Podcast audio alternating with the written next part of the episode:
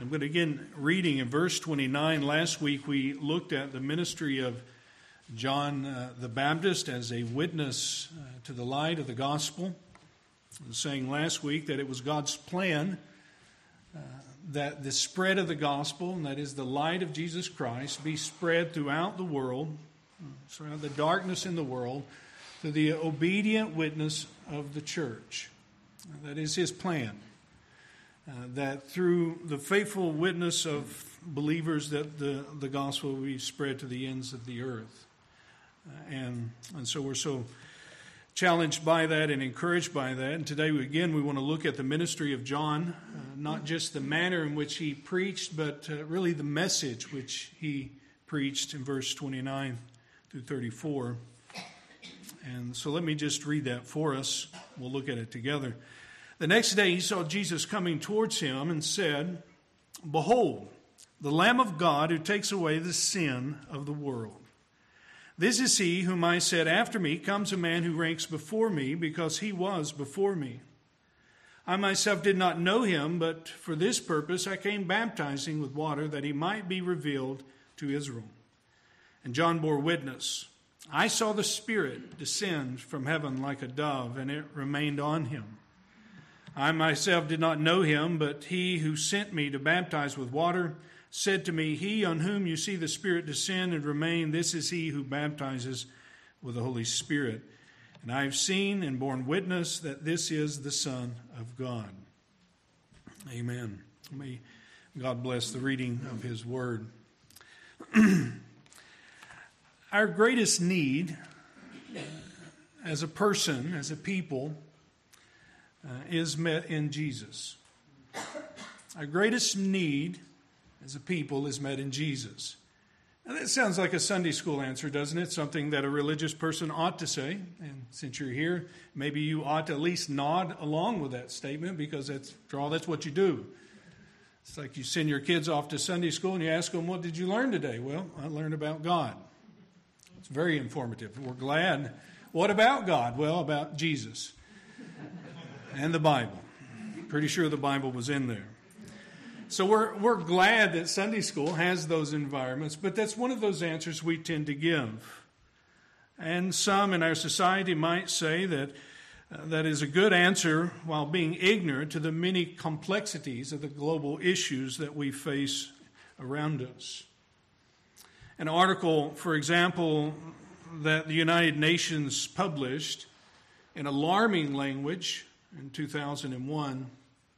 It said this climate change is a crisis multiplier that has profound implications for the international peace and stability of the world. Uh, quoting a, a naturalist uh, who was speaking at this conference in the UN, he said this Climate change is the biggest threat modern humans had ever faced Period. That's a pretty, that's a pretty alarming and, and overwhelming statement.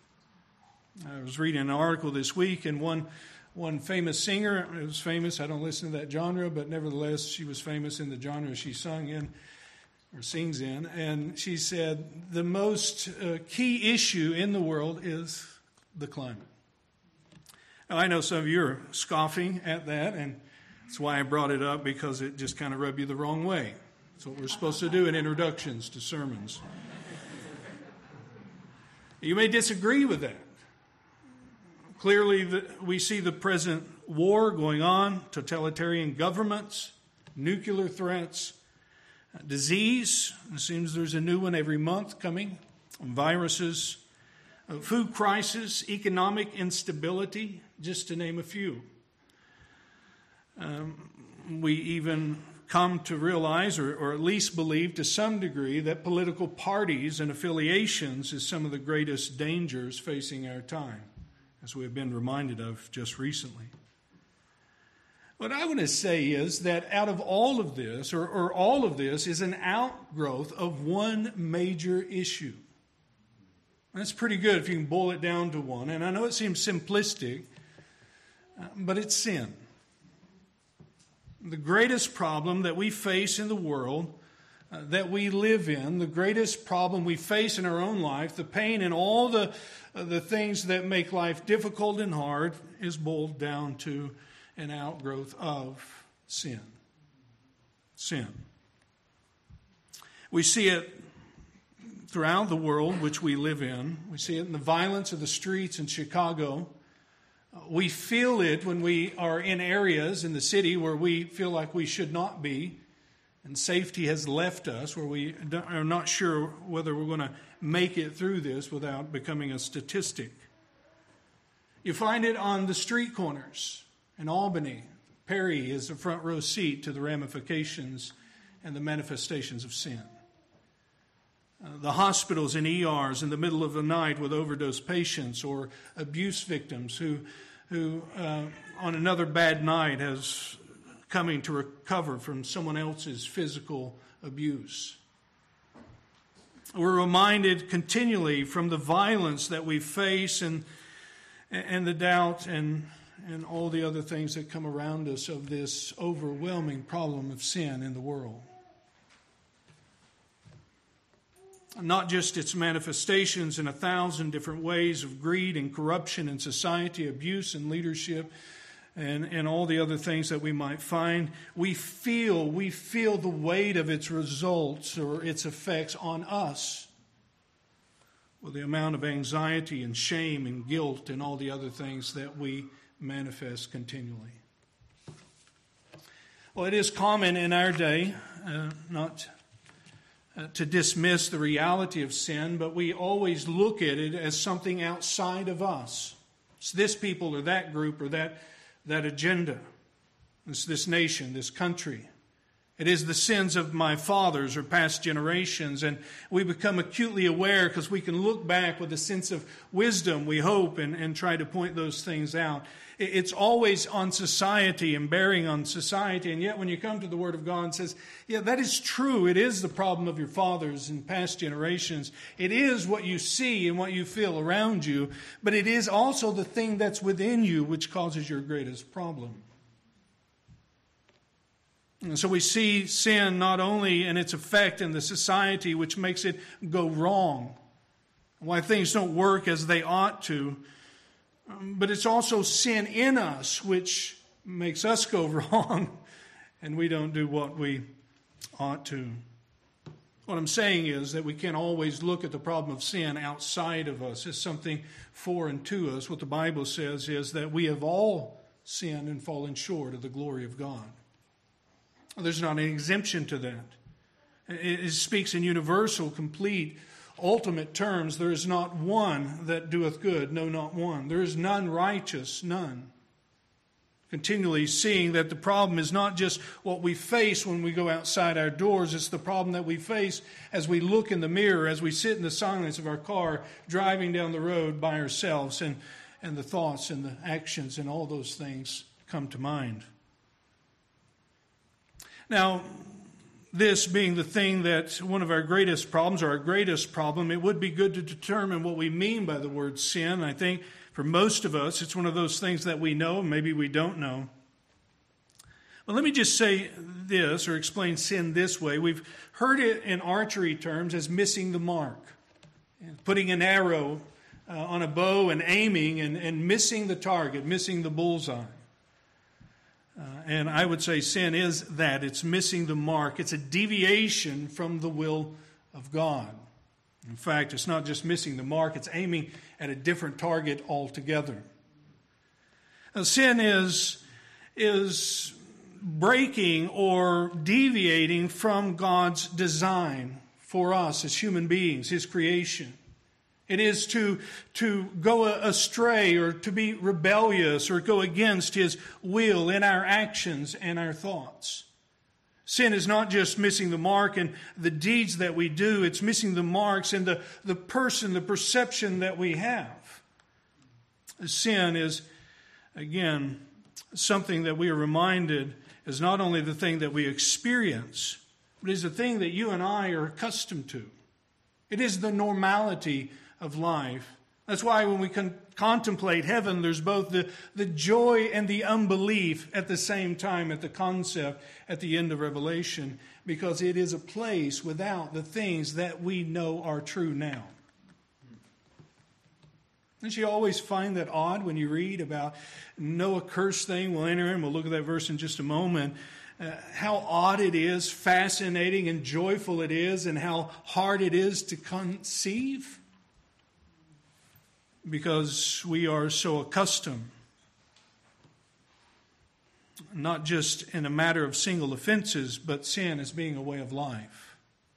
A way of life. One theologian is helpful in this, speaking about sin not only as our defiant acts, but our disposition, when he writes, The deepest inclination, the innermost disposition, the fundamental directedness of human nature and confesses that it is not turned toward God, but away from Him.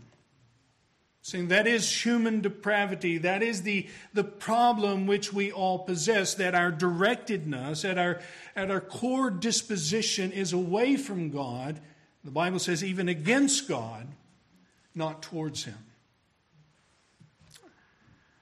So it is not just an act, as we might say, against our neighbor, sin, violating our neighbor, taking advantage of, abusing to some degree, manipulating our neighbor, but sin in its essence is a defiant act against God Himself.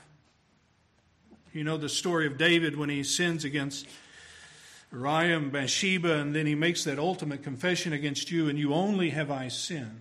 Well, he did sin against other people, but recognizing the ultimate act of disobedience and rejection of his sin was a rejection and disobedience against God. But that would not and is not necessarily a problem except for the fact that God is just. So, sin, the problem with it and its deviation and its rejection of God's will and his desire for human activity and human life, and the violation against his law would not be a problem except for the fact that God is ultimately just and righteous and holy. That is where sin becomes and is our greatest problem. You see, we have all experienced sin in the world, sin against us, around us.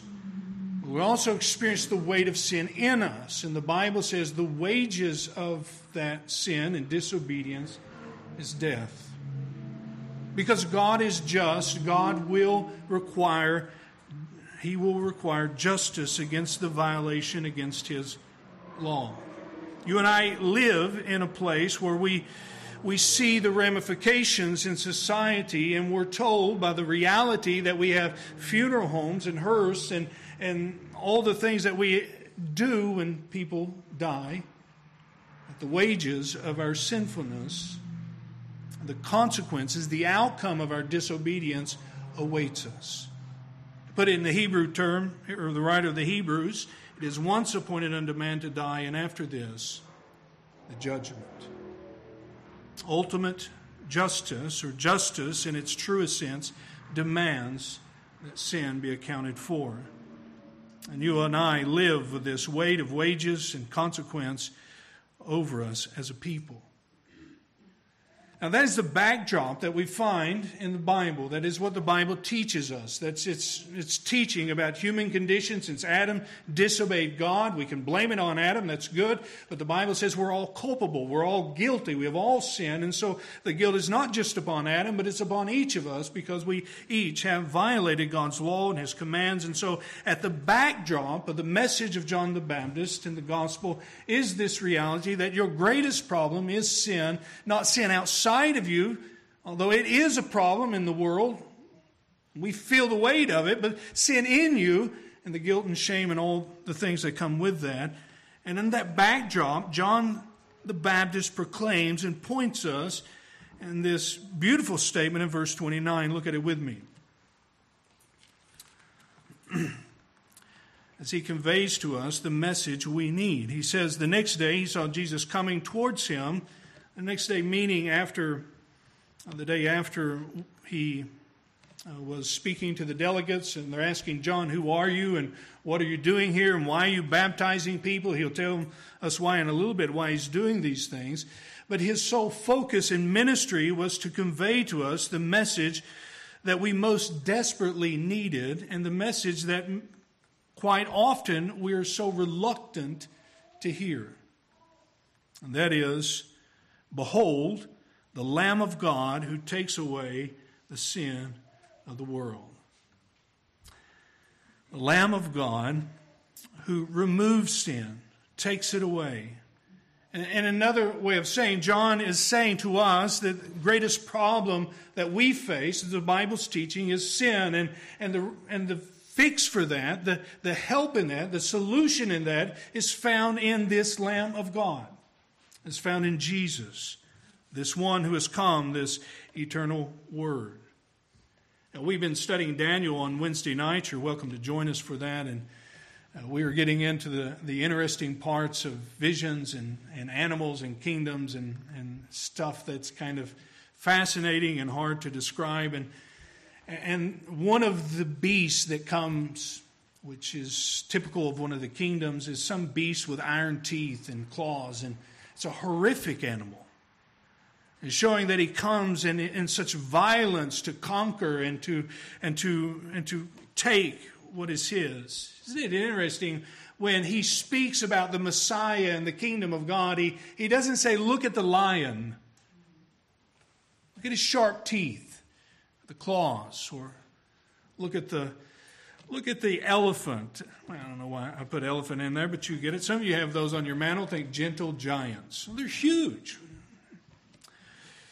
He doesn't say, look at the tiger or look at something that is intimidating. He points us to a lamb. He points us to a gentle creature, a lamb, as he refers to him. The expectation of God's deliverance turns out to be something totally unexpected. Even John the Baptist was wondering midway through the ministry is this the one or should we look for another?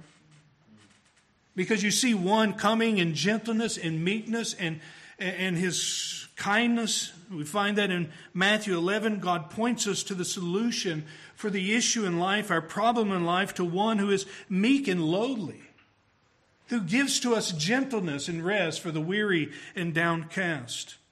I think that's a message we need to hear today to the burden and the overwhelm, to those bearing the weight of the consequences of their sin. Here is a Savior. Here is the solution, one who gives rest and doesn't break the back of the brokenhearted. He doesn't quench the last embers of those who are downcast. There is a hope and a Savior for the needy. We sung that already this morning. He speaks of a lamb. But the lamb comes as a different image as well.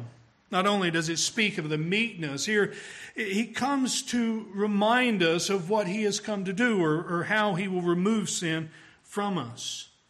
And the first I would like to mention of that is he aims to take away sin in judgment. That seems surprising to you, doesn't it? Thought I'd say something else. Some suggest, many scholars, as they uh, argue over this and spend a lot of ink and a lot of pages that you have to wade through, and a lot of words that, well, it's not important. They say John here has in mind this apocalyptic figure, the Lamb of God, which is coming to, to make war and put away all sin and all rebellion and rule his kingdom. It part comes from the uh, the apocalyptic literature of the Jewish nation, uh, having reference to the Lamb of God, which is coming to conquer and, and, to, and to do away with sin and the nations, be the Messiah and his deliverance. But it isn't far from what John uses in the book of Revelation. In fact, 30 times in, the, in Revelation, John refers to Jesus Christ as the Lamb of God. And what we find this Lamb of God coming, not, not simply in meekness and humility, and, and those things are true, but in Revelation, we find he is the one that is worthy to take the books of the scroll. He is the one worthy to receive power and wealth and wisdom and might and honor and glory and blessing. In 6 1, as judgment begins to be poured out on the face of the earth, he says, Now I watched when the Lamb opened uh, the seven seals, and I heard one of the four living creatures say with a loud voice, like thunder, Come. Or again in 17 14, he says, They will make war on the Lamb, and the Lamb will conquer them, for he is the Lord of lords and the King of kings. Those with him are called and chosen and faithful. Over and over, the Bible reminds us, or over and over, Revelation reminds us of this coming Lamb, this conquering figure who is coming to remove all rebellion and sin and violence from his creation. He is the one will bring an end to all of it. In fact, in chapter number 22, Jesus again being referred to the Lamb in verses 1 through 3. Then the angel showed me a river of water of life, bright as crystal, flowing from the throne of God and of the Lamb. Through the middle of the street of the city, and also on either side of the river, the tree of life, with its twelve kinds of fruit, yielding its fruit each month. The leaves of the trees were for healing of the nations. No longer will there be any accursed, but that throne of God and of the Lamb will be in it, and his servants will worship him. It is the Lamb of God who will bring the cleansing of creation, the restoration in which he removes sin. Nothing defiling, nothing cursed in the new heavens and the new earth when the Lamb has finished his work. Behold the Lamb of God who has come to purge his creation from all sin, to remove it, to take it away. There's something to be said about that in our desire today our search, even our, our work endlessly for peace, prosperity, for lasting uh, impact uh, as we seek how to bring people together that are constantly at odds. And we find ourselves uh, oftentimes in futility, don't we? We have often heard, I know I did growing up, often heard, will there be peace in the Middle East? And and we think of that in other places as well. And what I, I, want you to see here in Revelation's account of chapter 22, what John declares, it is through the Lamb that that will actually be realized. It is through the Son of God, the, the one who has come 2,000 years ago. It is through him and his second coming. It is through the work in which he is doing now and will finish at his return that that deepest longing for peace and prosperity and healing will be realized. He will accomplish our deepest desires, the things that we fight and long for. It's not that we're futile now working for those things but I just want to remind you that the vindication, justice, and harmony, perfect rule of a government, all of it's found in Jesus Christ and his kingdom. And, church, that is the message we give to the world, isn't it?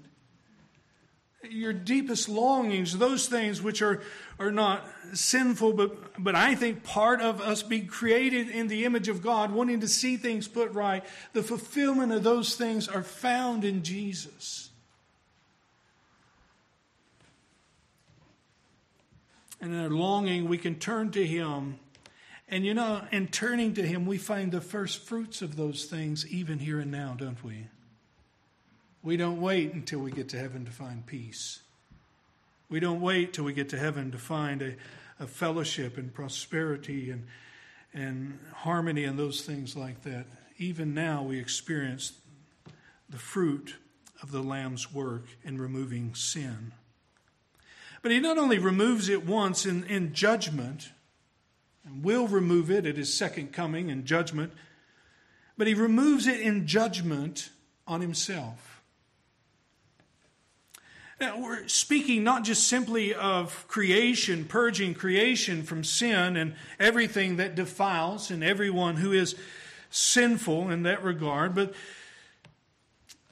but the Bible reminds us that in this one, he is removing sin on a personal level, not just globally, not just the world, like the world will be fixed.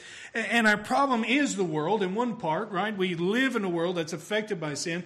But our greatest need, our greatest problem that troubles us is the personal application of sin, the personal committing of sin that you and I have. And so it is the Lamb of God that we look at, that God has provided for us a sacrifice. And so through judgment on himself, he gives us this gift of carrying away our sin, as the psalmist says, from the east, as far as from the east is to the west. Our own guilt and culpability, the outflow of our guilt and shame, the haunting memories and thoughts and actions are all meant to find their healing and their help in Jesus Christ. That is the New Testament message. That's what the gospel says. Uh, the backdrop of the gospel is our greatest need, which is sin, not just in the world, but in our own. Uh, in our in our own life, in us, and the solution to that is found in the Lamb of God. And the Lamb of God not only conveys this apocalyptic figure coming in judgment to, to carry out the judgment of God upon the wicked and unbelieving, but it is also an image of a different kind of judgment. A judgment in the place of or on the behalf of someone else. Over and over in the Bible, we'll not turn to them. There's no need to look at uh, many references. We're reminded of God sparing people and showing mercy and grace, and instead of judging them, judging an animal, a helpless animal an innocent animal. The whole sacrificial system, as you begin opening Leviticus, begins with a series of sacrifices reminding the, the goodness and mercy of God for those who have sinned. It's here that Christ has come, the Lamb of God, to take away the sin of the world, to remove sin. Not just remove it from its presence, but to cover it and remove it from us. Of course, the Passover and many other places, but I do want to read Isaiah 53, verses 4 through 7. He says, Surely he has borne our grief and carried our sorrows. And here is a prophecy of Jesus and his crucifixion. And you notice the prophet is speaking about this servant of God who is is dying in this horrific manner. And dying in this horrific manner, he uses the language of not for himself. You, you see that in verses number four. He, speaking of the servant of God, has borne our grief. It was not his own grief. And he carried our sorrows. And we esteemed him stricken, smitten by God, and afflicted, but he was pierced for whose transgressions? It was ours. He was crushed for our iniquity. Upon him was the chastisement that brought us peace, and with his wounds we are healed. All we like sheep have gone astray. We have turned everyone to his own way, and the Lord has laid on him the iniquity of us all. It's very clear what he's referring to here, what we come to understand that this one servant, this one mediator between God and man, will bear the iniquity of a people. He will be beaten, and his stripes and his, his death will be for the sake of the healing of these people, which he's referring to. He was afflicted, and yet he opened not his mouth like a lamb that is led for the slaughter, and like sheep that is before his shearers silent. So he opened not his mouth. You see, the Bible is saying that here is the solution that in Christ one will come as a lamb to offer his body, to offer his life for the judgment of God upon our sin, to take what was owed us and what we, what we have coming, so to speak, to, to satisfy the justice of God. Now, turn with me to Romans 3.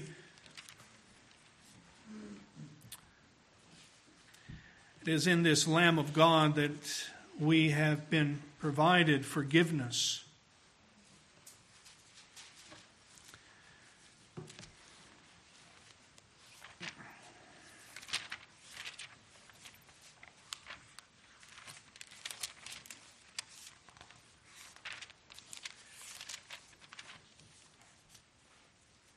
Romans 3, beginning in verse number 21, we've already stated that we have all sinned and fallen short of the glory of God. That's found in verse 23. He says, beginning in verse number 21, but now the righteousness of God has been manifested apart from the law, although the law and the prophets bear witness to it. The righteousness of God through faith in Jesus Christ for all who believe there's a key uh, point there Uh, given to us, a stipulation, a condition.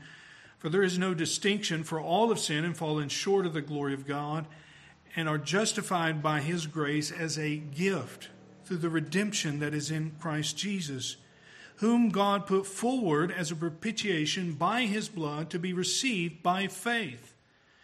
This was to show God's righteousness because in his divine forbearance he had passed over former sins. It was to show his righteousness at the present time so that it might be just and the justifier of the one who has faith in Jesus.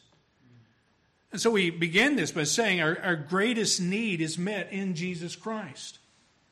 And God is telling us through Paul writing to us here to the Roman church and, and saying that God has not forfeited his justice, but he has satisfied his justice through someone else, through a mediator, through this Lamb of God. And it is through the Lamb of God that God may both be just, as righteous and holy, and that he may be the justifier.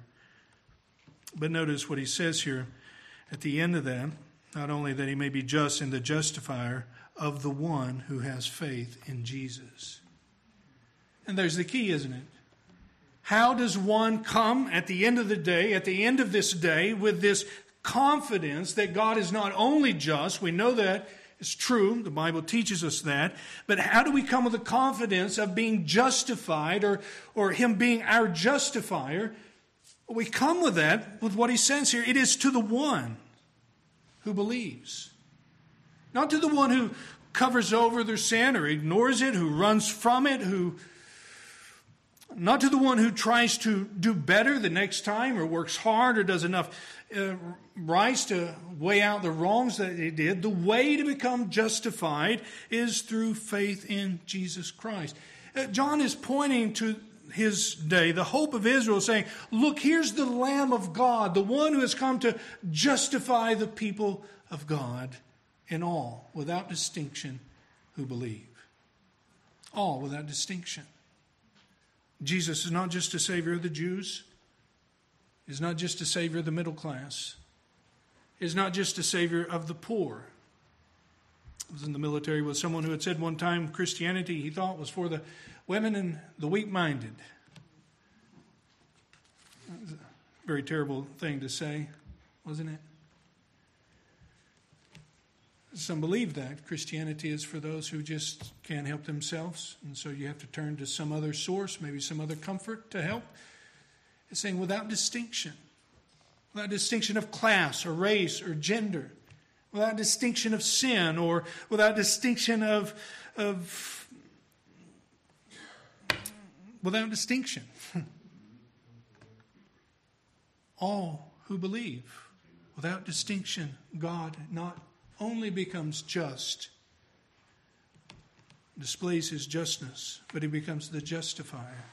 Because the wrath of your disobedience was met on Jesus on the cross.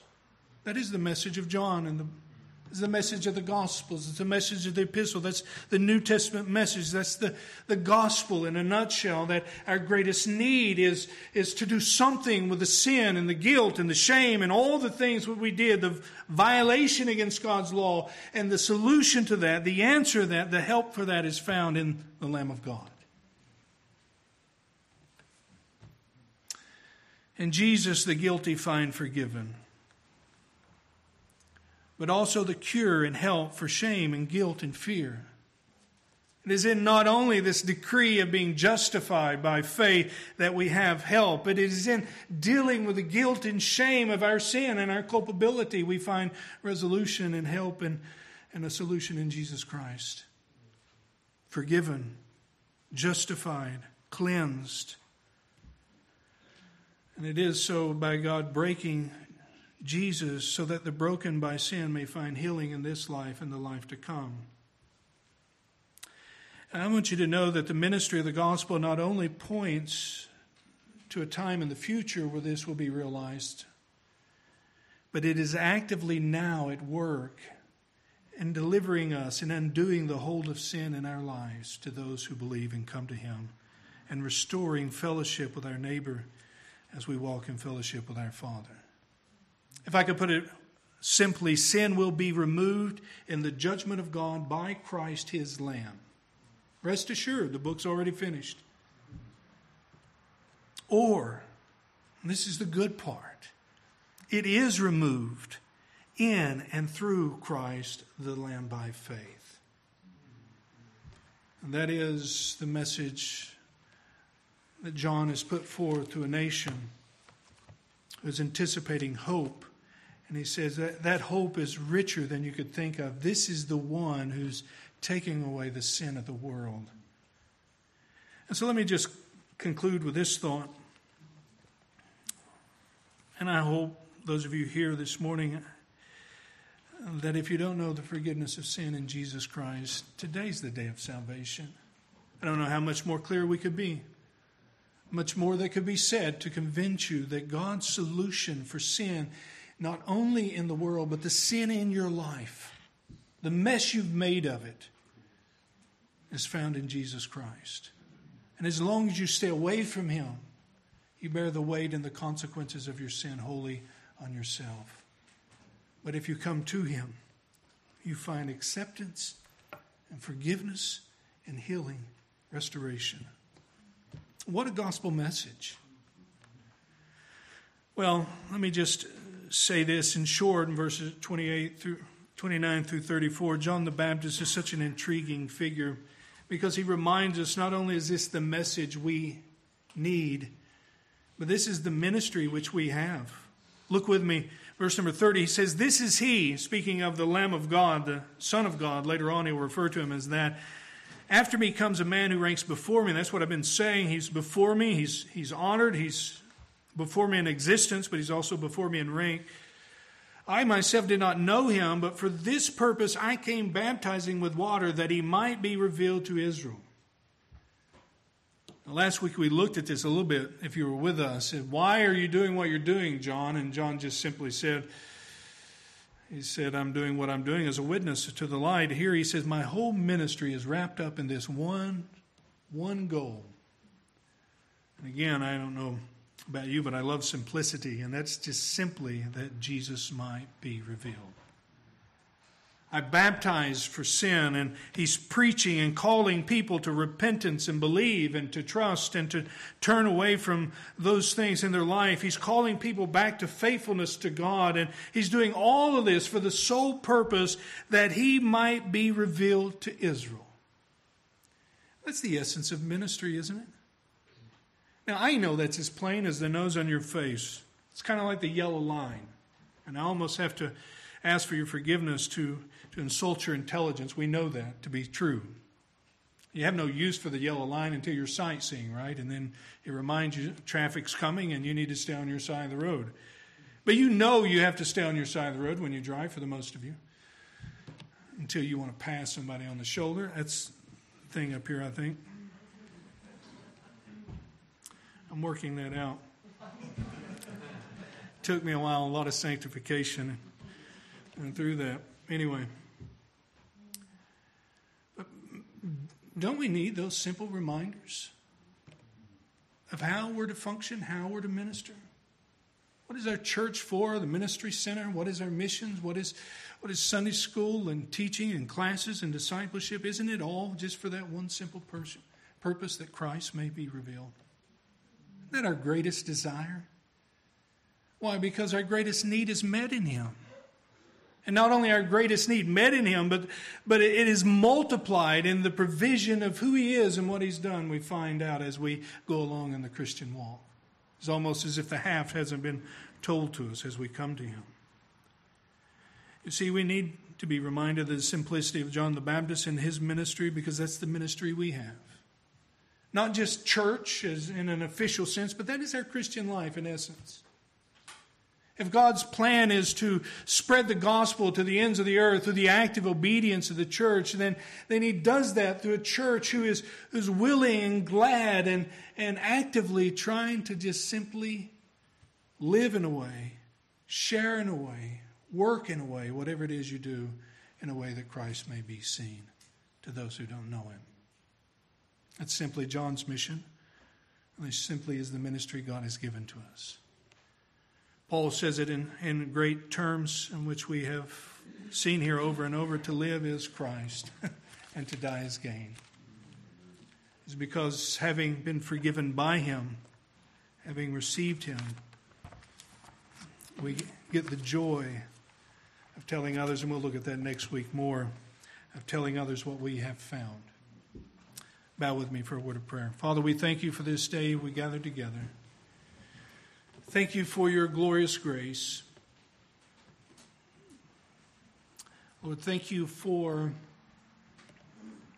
thank you for our Savior, the Lamb of God, which takes away the sin of the world. His willful obedience uh, so that we might be forgiven and restored and given hope. Lord, we just praise you for all that you do for us in Christ. And I pray even now that if someone here does not know you and they've never put their faith and trust in Christ, that even today that they would do that. I'm so glad that you have you have given us a, a way of salvation that is so simple. Romans, you teach us they that call upon the name of the Lord shall be saved. I pray that even they would now call upon him asking for forgiveness of sin and receiving the gift of salvation that He offers. And Lord, I pray for us as a, as a church, pray for us in this community. Lord, that you would continue to use us in a way that we could just simply show Christ to those who are around us. Remind us of this often in Jesus' name. Amen.